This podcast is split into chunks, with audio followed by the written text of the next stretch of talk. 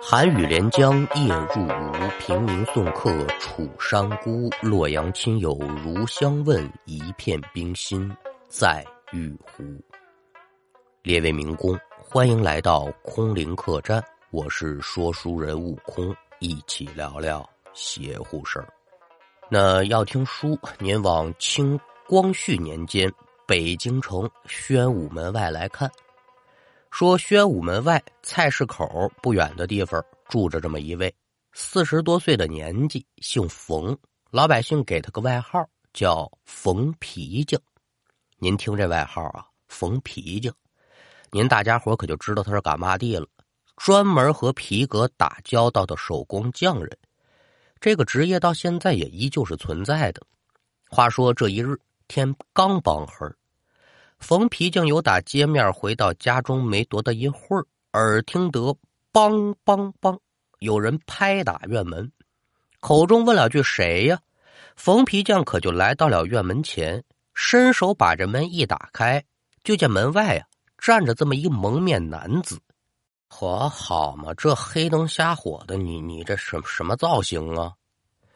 往这人身上一瞧，身上罩着这么一件紫色的长衫脚底下蹬着一双千层底的布鞋，常人的打扮，但就是蒙着脸，具体说长什么年纪、什么相貌，那不知道。冯皮匠那么一愣神儿，门外这人可就说话了：“冯皮匠吗？啊，我是。您您啊，屋里说真不见外。”说着话，这人可就进院了，脚下步子不停，噔噔噔，紧跟着这人就进屋了。见此情形，冯皮匠是一头雾水，这谁家呀？赶忙可就往这屋里追。站定之后呢，还没等说话，蒙面男子忧郁开枪。咱们长话短说啊，明儿个菜市口出红差，其中一个人呢是我哥哥。行刑之后，你得带我收尸，并且你得把这尸首啊暂且放在你家中。敢等着子时一到呢，你就把我兄长这项上人头给缝上。但你可记住了，这个事儿一定得在子时完成，必须缝够了九九八十一针。在此过程当中呢，如果发生了什么岔头，你只需如此这般这般如此，你按我说的做，事后我有重谢。说着话呢，这人是真大方。直接拿出五两银子，可就搁桌上了。这个呀，算定钱，你先拿着。给您说到这儿呢，不少的朋友可能就一头雾水：这这人说什么玩意儿呢？缝脑袋、缝脖子的。三言两语给您解释一下。咱先说说这菜市口。熟悉北京的朋友都知道，这个地方在清朝的时候是处决死刑犯的刑场。所谓的这个出红差呢，那就是砍脑袋。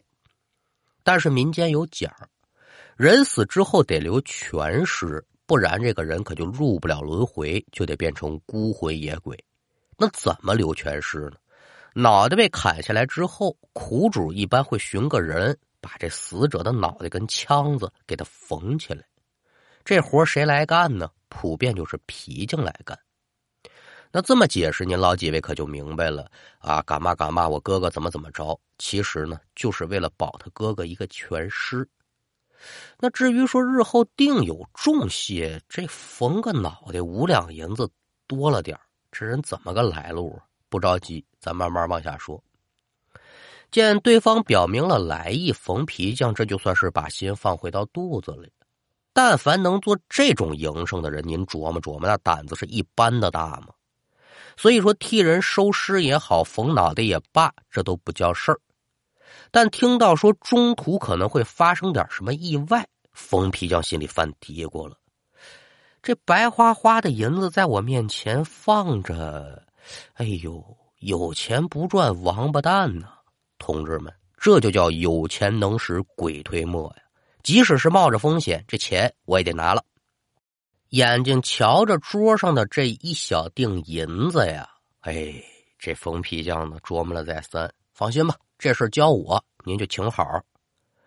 之后，冯皮匠又向蒙面男子确认了一遍他兄长的模样、戳个，这才满脸堆笑的把人给送出去了。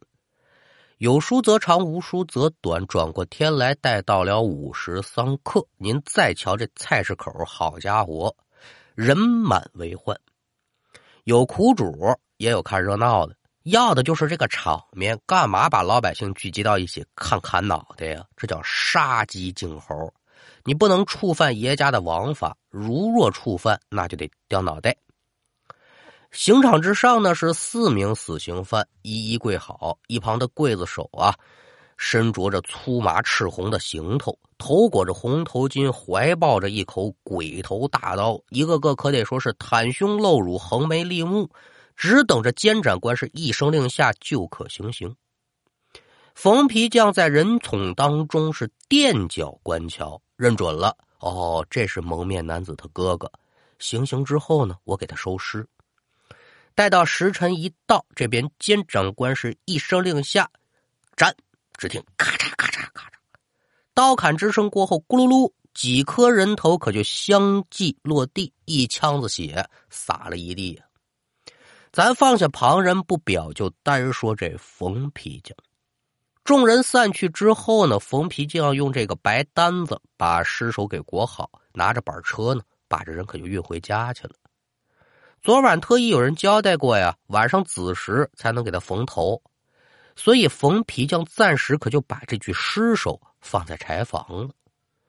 一日无书，眼瞧着子时快到，冯皮匠这就来到柴房，这边针针线穿好，又把这布单子掀开，把里面这尸体可就露出来了。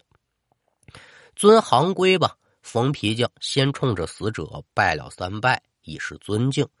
口中叨叨念念，这才把死者的头颅与这个脖子摆正了，就开始动针线缝吧。可也就刚缝到三分之一处，只听啪嗒一声，缝皮匠手里这针呢折了，大钢针呐！一瞧针断了，这缝皮匠心里咯噔一下子，之前可是没出现过这种情况啊，难不成？真让那哥们给说着了，心里这么想着，冯皮匠可也不闲着，起身倒退出柴房，回睡觉那屋呢，就准备拿根新针，赶紧把这头给人补上，以免节外生枝。可赶等冯皮匠拿着针由打堂屋再出来，就见有这么一条黑影，唰的一下子由打柴房经过，奔着院门他就跑。嚯嚯，这是偷到我的头上了！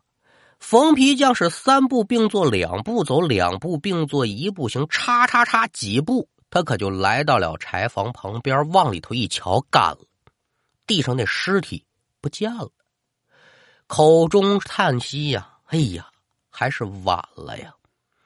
话音刚落，缝皮匠是不敢耽搁，把手中针线一丢，进屋将地上那裹尸布拿在手中，他可就往出追。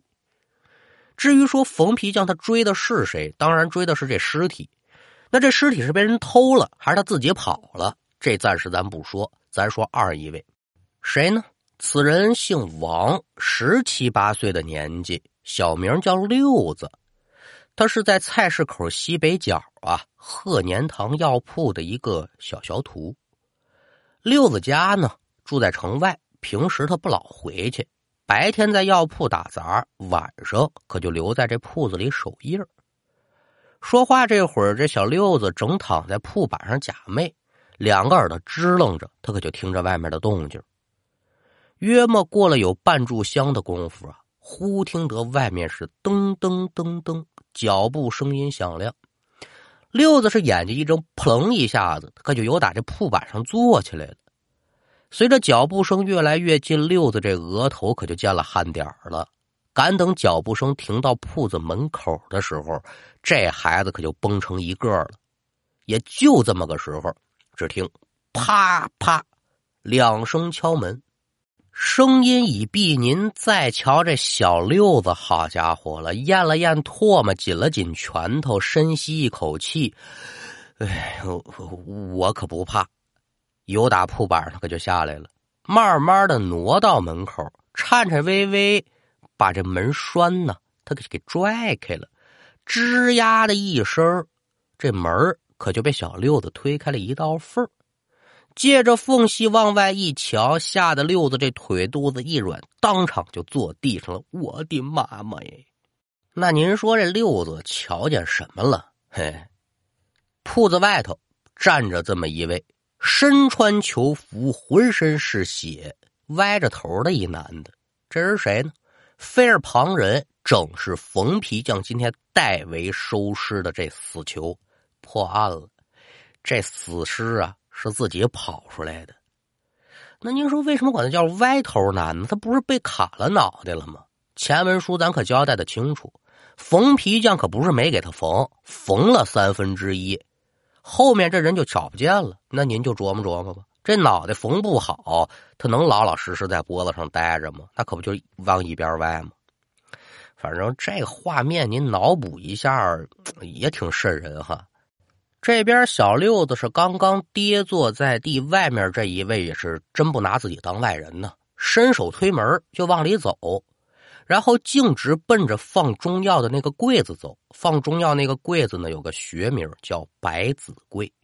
来到柜前呢，这人是拨楞了两下脑袋，看样子呀，就是拿眼睛找什么。您说这眼睛还能管用吗？很快的。这人可就走到了其中一个百子柜的一个格子前头，放中药那小格子嘛。他伸手把小格子就给抽出来了，扭身就放身后的柜台上了。说这格子里放的什么东西呢？六子太知道了，全是人参，就是品相跟年头差点啊。这边将格子放好之后呢，就见这人呢伸手从里面抓起了几根人参，要说放嘴里吃。